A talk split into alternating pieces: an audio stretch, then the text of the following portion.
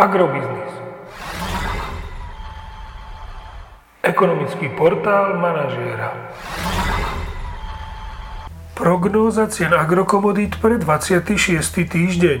Očakávané ceny plodín na burze Matif na konci 26. týždňa. Pšenica 330 až 360 eur za tonu, kukurica 300 až 325 eur za tonu, repka 600 až 700 eur za tonu.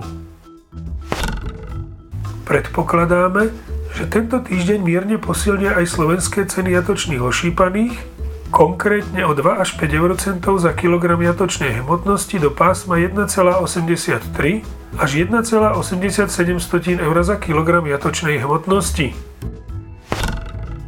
Agromagazín znižuje svoj minulotýždňový odhad nákupnej ceny surového krávskeho mlieka na jún o 60, na júl o 40 a na august o 20 eurocentov za 100 kg.